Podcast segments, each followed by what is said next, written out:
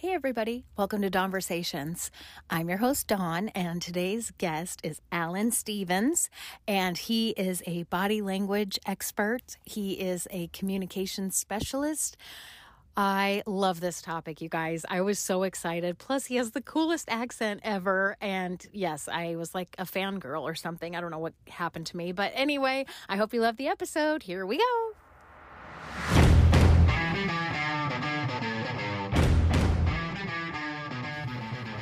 Hello, it's Dawn, and this is my podcast, Dawnversations. It's a variety show about real life stuff, and there's something on here for everybody. So if that sounds good to you, let's go.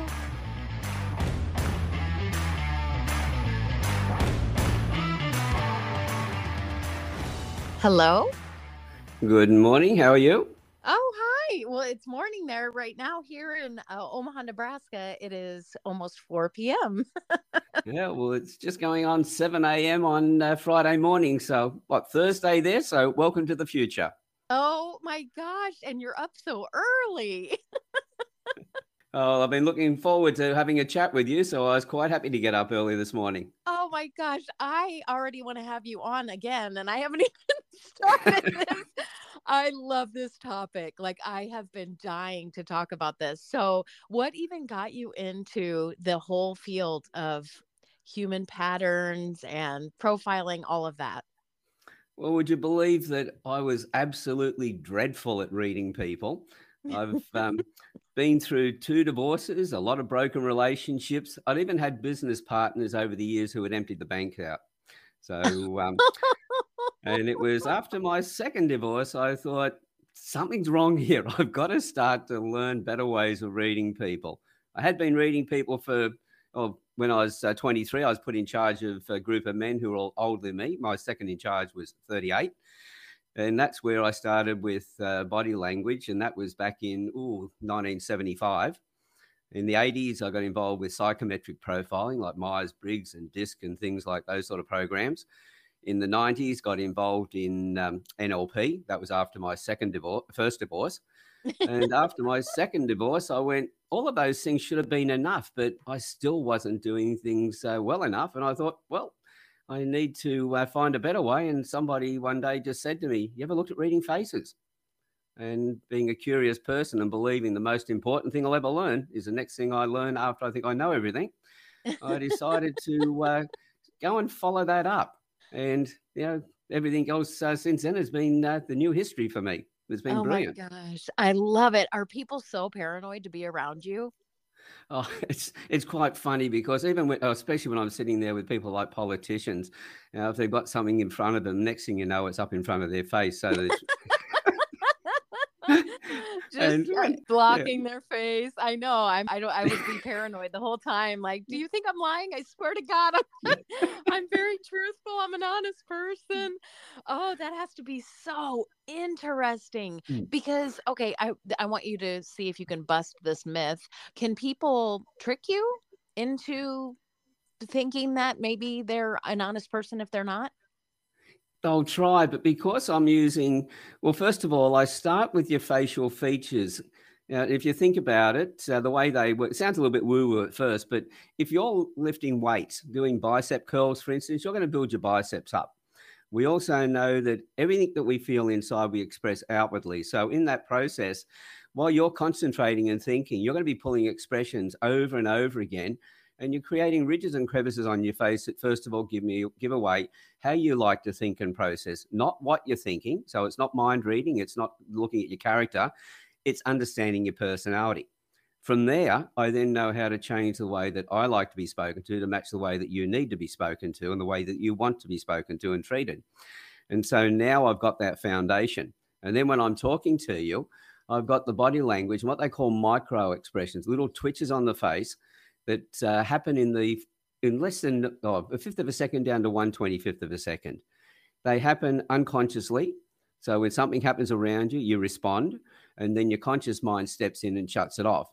And a way of thinking about that, walking down a garden path, and there's something uh, curled up at your feet. The instant uh, feeling you have is one of fear. Is it a snake? You look mm-hmm. down and then you realize it's not, and your expression will have gone from fear to something else. And so that is uncontrollable. Uh, there are some people who can really focus on trying to make sure they don't pull expressions, but because it's unconscious, it still leaks through. Can you pick up on the little micro expressions? Do you see that? Yes. And the thing is, anybody can learn this. So, as I keep saying, my history was dreadful. And so, um, with the right training, you can learn this. And that's as I always say to people, if you want to uh, sort of start to begin to learn, you know, look for things that aren't right, when there's a um, uh, an investigation going on, it might be politicians talking, it might be somebody who's being investigated for something that they've been accused of doing. Well, well I just record those uh, on the on the TV and that, uh, but I don't watch them until later on, and I'll watch it with the sound off. And you watch people because you'll start to see little uh, changes in their mannerisms, and you go, "Oh, something's going on there." And after you watch it a couple of times and you really pick all that up, go back and then put the sound on, and then you hear what they're saying at the time.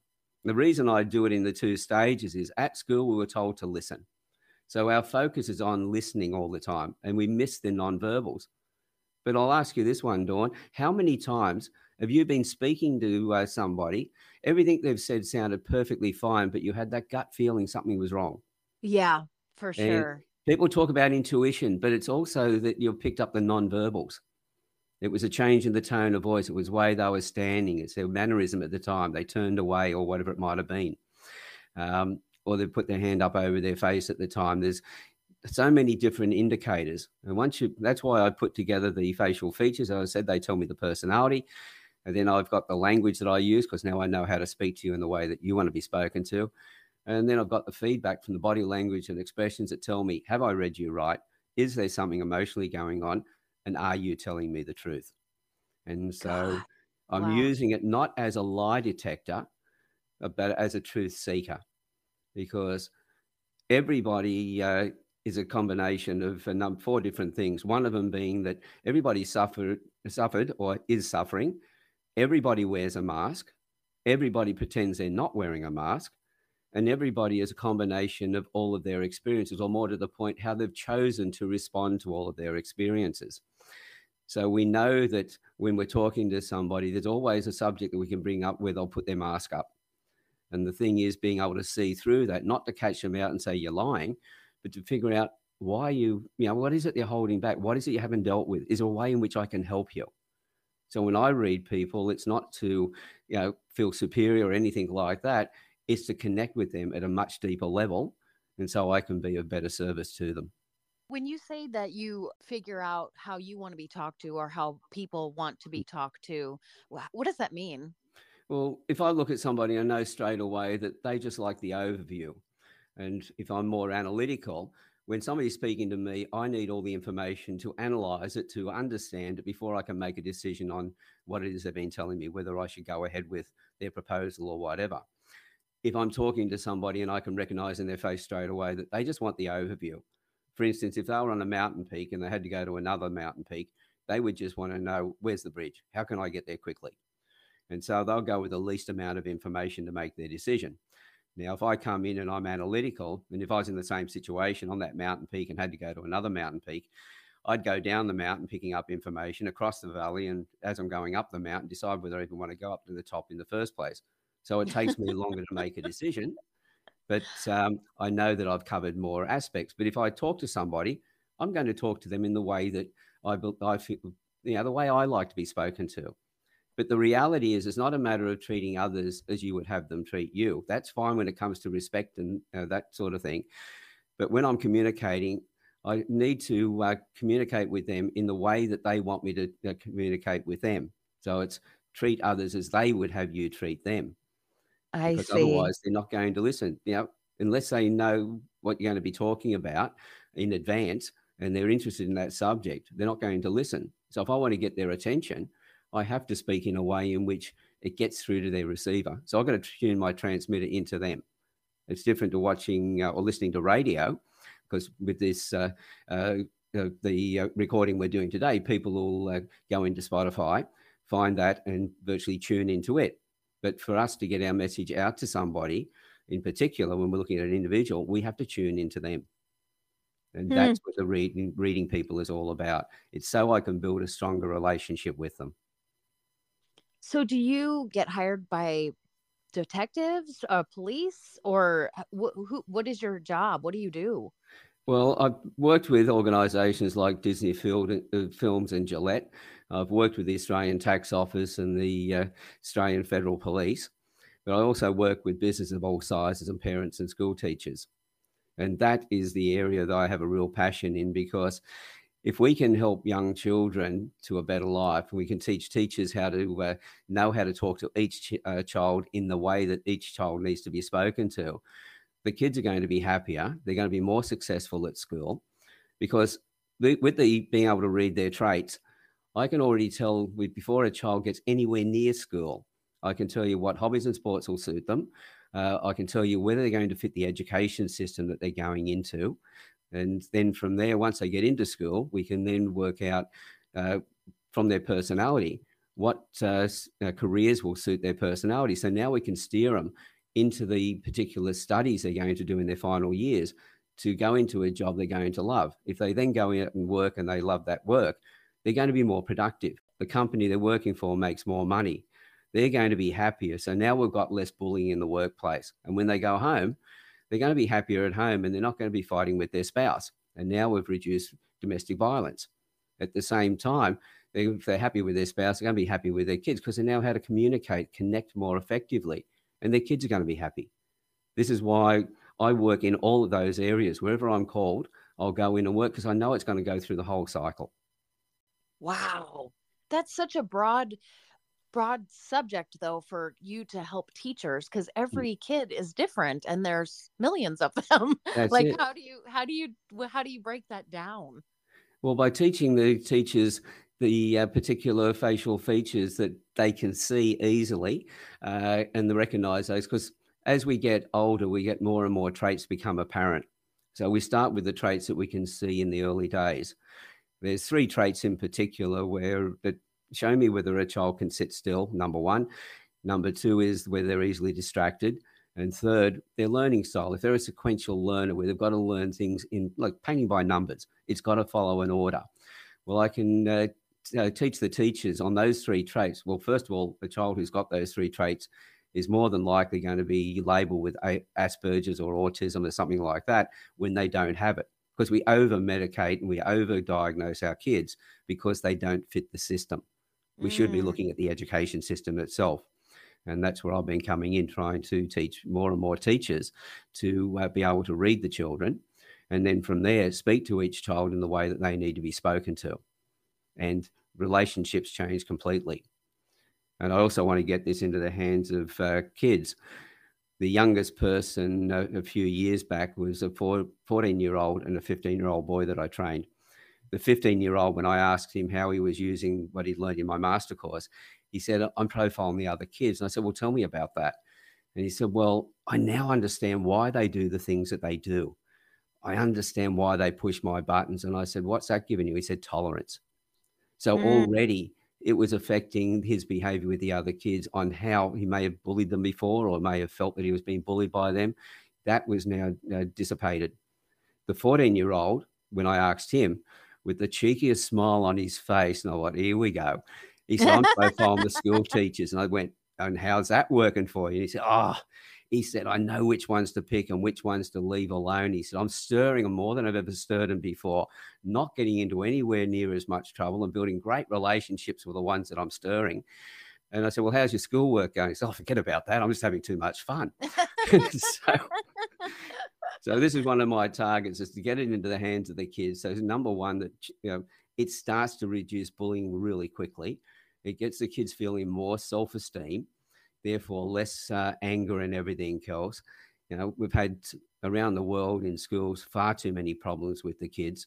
There's been shootings there in America and other places, and it's it's a case of well, you know, it's not a, a, so much that we've got people who have got um, are born with problems it's the way our society is going that creates those problems. Of course, I also run a group called the Campfire Project, which is a safe place originally for men to be able to come and tell their stories. Because I knew most men didn't know their role at work anymore with gender equality and political correctness. They said, well, we're always on tender hooks worrying about saying the wrong thing. And that causes frustration. And quite often, You know, they will end up saying the wrong things, and that causes problems. So the end result, I realised that they needed a safe place where they could talk. But at home, they said, "Well, our job was to go out and get the resources. Now we're told we're physically and emotionally absent. How do we go about that?" And I thought, right, they needed a safe place to tell their stories, but I didn't want it to be a men's group. So I um, brought women into the group as well. I interviewed the men one on one where they told me their stories, and some have been through horrific uh, backgrounds. And then brought them into panel discussions talking about masculinity, femininity, pornography, drugs, you name it, we would talk about it. And that's when the women sent me personal messages saying, We love these guys. We've never heard men talk so deeply about their emotions or so wisely about how to improve society. And so, with that, I thought, great. You know, they're, they're starting to get interested. And they said, well, how do we get involved? And I said, put your hands up. That's what I've been waiting for. So I brought the women into the one on ones, the panel discussions. We've talked about menstruation, menopause. Does size matter in the bedroom? No subject's been off the table. And in coming up to five years now and 600 hours of uh, video conversations, we've had no bigotry, no sexism, no racism. The oldest person I've interviewed, 99 years old, the youngest one to run an interview when he interviewed his father, who's my co host. Oscar was nine years old. And so, with that, we've um, had no disrespect between anybody in those conversations. So, from what I can see, it's the only group worldwide that is now uh, actually proven total inclusion and total equality. And no, so that came from being able to read people. And that's all because I've been what I saw in business and the uh, angst that people were going through and why it was necessary to uh, learn and teach people how to um, uh, read people. And by the way, as I said, learn people. I do. I have to learn when I'm t- speaking some to somebody. If I'm teaching them to teach them well, I have to learn from them. So I don't teach people. I learn people. I know the grammar police are going to jump on that straight away, but when you stop and think about it, uh, if I just try and teach somebody, I'm really just lecturing them. Sure. But if I'm learning it from them at the same time, understanding them at a deeper level, and the profiling has allowed me to do that. Well, there's so much division. You know, if just people, I don't know if it's that way there where you are, but at least in the US, there's so much political division. And it just seems like people are just out to, they're looking for a reason to bite somebody's head off. You know, it's just mm. like everybody's full of such angst. And you would have thought that COVID and would have changed that, but it hasn't. It's made it worse, I feel. Yeah. Well, see, with COVID, I don't, the authorities, they drove me nuts when they first came out with the term social distancing. We weren't socially distanced, we were physically distanced. And when you use the word social distancing, people, we were social beings. So straight away, unconsciously, that caused so much angst with people. When. COVID hit, I've never been more social since then because I was online. I was talking to people all over the world. You know, the Campfire Project's got 2,200 people in it. And the people I was interviewing, first of all, were in places like America, England, New Zealand, a few people in Australia, but it was mostly overseas. When I, yeah. when I turned 68 in the middle of COVID, my birthday was celebrated on seven continents with all the people that I've connected with over those years. And on the 70th birthday last year, it was even uh, bigger again. And that, I don't believe that, um, uh, for me, COVID was a, a good thing. It got allowed me to be able to connect with more people. And by the way, everything's got an upside and everything's got a downside. And it depends on which side of it you look at. And I kept on looking at COVID and going, okay, where's the upside of everything that's going on? And so having that positive attitude made things a lot easier for me. Yeah. So, did you go back and look at your life and your two failed marriages and realize where you didn't read the body language correctly? I've just written a. Um, I've started put laying out my uh, the different things that happened in my life, and just in bullet point, when I got to uh, my onto my fourth page, I realized, oh, did I miss a lot of things? But this is why, you know, and I won't wouldn't change any of that. Yes, at the time, I would love to have none of those things to have happened, but they, you know, I am who I am today. As I said before, the fourth point, we are the, the sum of all of our experiences, or how we've chosen to respond to those. And because I've chosen to respond to them in a positive way, I'm really happy with who I am today. I'm in my yeah. 70s and know, I'm having a great time.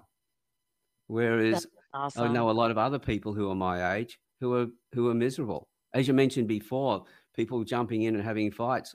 You can see it on Facebook every day. As soon as somebody puts a comment up, then people start taking sides. And next thing you know, it's bigger than Ben Hur. You know, it started out as a molehill. Now it's bigger than uh, Mount Everest right. because it's blown out of proportion. This is the emotional empathy. So we go through three levels of empathy that we need to be able to really get to results. The first one is cognitive. We need to understand that some be able to see that they're in pain. Even a torturer needs that. Because if they can't see that, they're not going to get their jollies by torturing somebody. But the next level is the emotional empathy. And this is where we feel someone's pain. The problem with that is, though, if we stay in that state, we then become part of the problem. And we see it on Facebook every day. Somebody makes a comment, which they've, they've made it, it's out there, it's gone. Next thing you know, the fights are going on for weeks from everybody getting involved. Mm-hmm. The next level is the cognitive and the cog, the, sorry, the um, compassionate. With the compassionate, this is where we can go. Okay, I can see your pain, I can feel your pain, and I acknowledge that. Now, where, how do we find a solution? And that's what we work on. It's like you know, if you fell over and you had a broke your leg and there's a bone sticking out your leg, the last thing you want to do is go to the hospital and have the nurse go, "Oh, that's really terrible. Oh, they should have done something about that pavement where you tripped or whatever it is, you know, and carry on about that." No, you just want them to fix the the bone, get it back in place. That's the compassionate empathy that you're looking for. Men, and this is the thing, they say that men aren't emotional. We are highly emotional, but the trouble is we're so emotional we don't know how to handle it. So we shy away from feeling anything.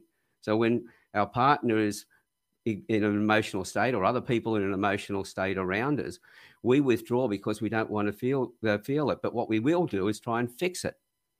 Whereas this is where men go wrong. Instead of saying to our partners or anybody who is really expressing their emotions, "Hey, that's terrible. You know, I, I, I feel for you. I haven't felt that before myself, but I understand how you're feeling. You know, is this something you just want me to listen to, or do you want me to fix it? And if the partner says, I want you to fix it, probably one of two reasons. One, you've either uh, mucked it up in the first place and they want you to fix that, or you have the power to fix it. And if they say, No, I don't want you to fix it, I just want you to listen, then you know they just want to vent. They just told you it has nothing to do with you. And if you care for your partner, you just listen. But you've got a different way of listening now. You're not taking their empathy, that emotional side of it on you're able to then be in that compassionate state where you're able to understand them, connect with them, etc. And just being there to listen, you're those eyes and ears. That's what we put into the Campfire Project. When I interview somebody on there, I ask a person a question like, "This is what you're doing today. Tell us your story. How did you get to here? What was what were the things that happened in your life?" And I shut up at that point. I don't say another word. And as long as they're talking, I will be quiet. And that can be anything up to 45 minutes before I actually say another word. Because now their unconscious mind is talking to their conscious mind. They're getting the best therapy they can get, better than anybody else, because their conscious mind knows. Whereas a therapist is only assuming. And so they get off that call and they usually say to me, That's the best therapy I've ever had. And I go, Well, if you want to thank the therapist, get off the call and go and uh, look in the mirror and say thank you to your unconscious self. You finally listened to yourself. Right. Does it take a while for some people to actually unload like that?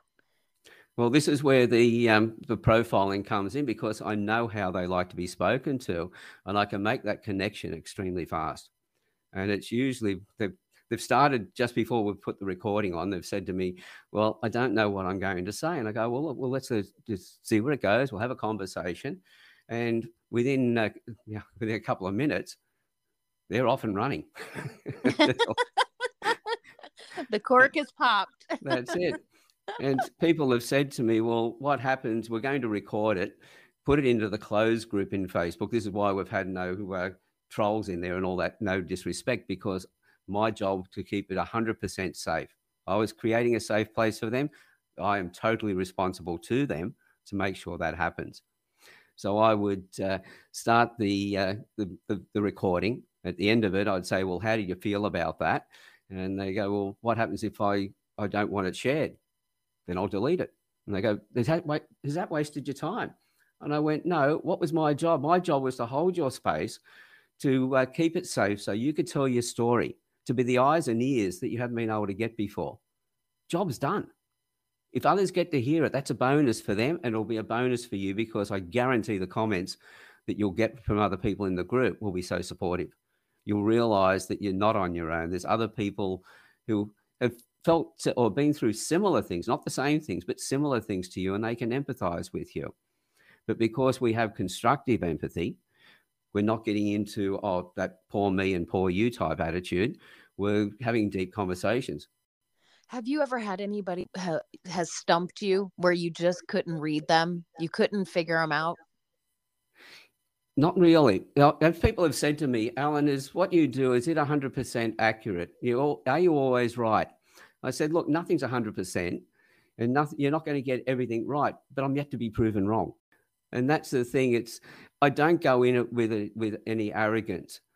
You know, as I said, I look at the facial features. That tells me their personality. I don't say to a person, "This is who you are." I then get into a conversation with them first of all, and I get the feedback through their body language and expressions that tell me have I read them right or not. By taking that uh, time and giving them that respect when I'm talking to them, I invariably get it right because I'm focused on the person. I want to connect with them. I don't need to be right myself. That's the that's a beautiful beautiful part of it. Because as I, you know, if I'm talking to people, as I say, when you're talking to somebody, ask every possible question you can before you make any statements. And then when you've worked, asked every question, possible question you can think of, ask them one more. And people go, You're crazy. How can I ask one more question? I said, Simply, when you've finished, they've finished telling you, and you say, okay, from what you've been telling me, this is what I understand, and go through all that with them, and then go, have I got it right? Now, if you have got it right, the person is going to look, you'll know you've got rapport straight away because it's going to be obvious in their face. They think, right, you've been listening to me, you understand me. Finally, somebody's got me. And there is great uh, uh, connection in that. If you haven't got it right, and by the way, this is even a bigger one, a win than uh, having it right in the first place because the person goes, no, you've, you know, you didn't understand it. Well, t- explain to me more. Now they really know that you want to know the answer. Right. And then as you go through that and you go, right, well, okay, now I've got it. And the, the bond that you'll have with that person will be even greater again. Well, being heard and validated, that's what everybody wants. That's it. We want to feel that we belong, that we have a place, that other people understand us. It's all just part of, you know, as I said, we're tribal beings.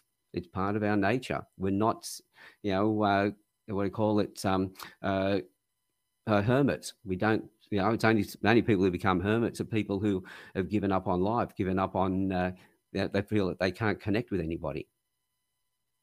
Yeah, I, you know, the irony will never be wasted on me that we have all of these forms of communication with texting and emails and all of it and all the devices and it seems like communication is so lacking in so mm. many relationships it's crazy yeah. to me yeah well see the words you know there's been arguments about all this it's like uh, when I talk to people in business, which is the most important thing? Is it your uh, product and services, or is it your, um, the, the relationship you build with people? And I get, you know, some people saying the product and services. Most people now are saying the relationships, and I go, well, sorry guys, that was a trick question. I asked you which was the most important. They're both equally important. Mm. What I hmm. should have asked you was which is the priority, and the priority is to build the relationship. And so, if you don't build the relationship, you never get a, a chance to show people how good your product or service is. They won't listen to you because they've got to like you before they uh, will listen to you. And if they're going to buy from you, for instance, then they, they have that trust. They've got to trust you. And when I say buy, that would even be finding a partner for yourself because that's mm-hmm. the biggest sale you're ever going to make is convincing somebody to spend the rest of their life with you. That's a sale and a half. well, the next one is with your kids getting to eat their broccoli. There's a sale. Everything's a sale in life. That's what people, you know, people think, oh, it's, you know, sales a dirty word. But if you're, if you really understand the person, if you've listened to them, you understand them at that deeper level, then you're, you're, you're, you're a problem solver in business, we're helping people to save time. We're helping them to save uh, money, to make money. We're helping to get them the emotional outcome that they want out of it. We're helping them to solve a problem they have, and we're helping them to remove their worry and stress. If we do that, then we've got a sale. And in doing all of that, it's in the relationships that we build. And then we we're not actually a salesperson. Then we're a problem solver, right? And we're always giving more value than we charge for. I can see why you're a communications specialist. it's the way that you articulate things too. It's just it's magical. Plus, I love your accent. But um, is it true that uh, mirroring somebody's body language is a sign that you agree with them or you have good rapport with them? Depends on how, where it's come from. If you're uh, mimicking it, it's like they'll say to you, you know, if somebody crosses their arms, then cross your arms or cross your legs, something like that. Now, if you really focus on connecting with somebody, unconsciously, you'll be matching and mirroring them without even thinking about it. And they will be doing the same thing back to you. I watch, this is why I love going to uh, malls and to big shopping centers and cafes and watching people interact. You can see the ones that really are connected because as one moves, the other one moves, and you can see that in that movement, there was no conscious thought about it. It was mm. totally done unconsciously. I know that when you're, you know, you're starting to learn, know, NLP and other um, programs, they'll teach you to match somebody and mirror them. If you're on stage and you're, you know, you're asking a question, you say, okay, everybody in the room, you know, because when I walk on stage, I always say to people, okay, who would like to be able to read minds? Who would like to be able to read their spouse and understand with their spouse better? Who would like to be able to understand whether know whether their children are telling the uh, the truth or not? Because everyone puts their right hand up because most people are right-handed. So I put my left one up, so I'm mirroring them, and straight away we've got a connection. But then I also blow that by saying to them, well, you know, nobody can read uh, minds, and neither can I, but I can do the next best thing. And that's where I then go into the conversation about how we can, uh, with the skills that they can use and how we do that. And I'll be profiling people from the audience as well. Oh gosh, it's fascinating. So interesting. How long does it take for somebody to learn how to do this, Alan?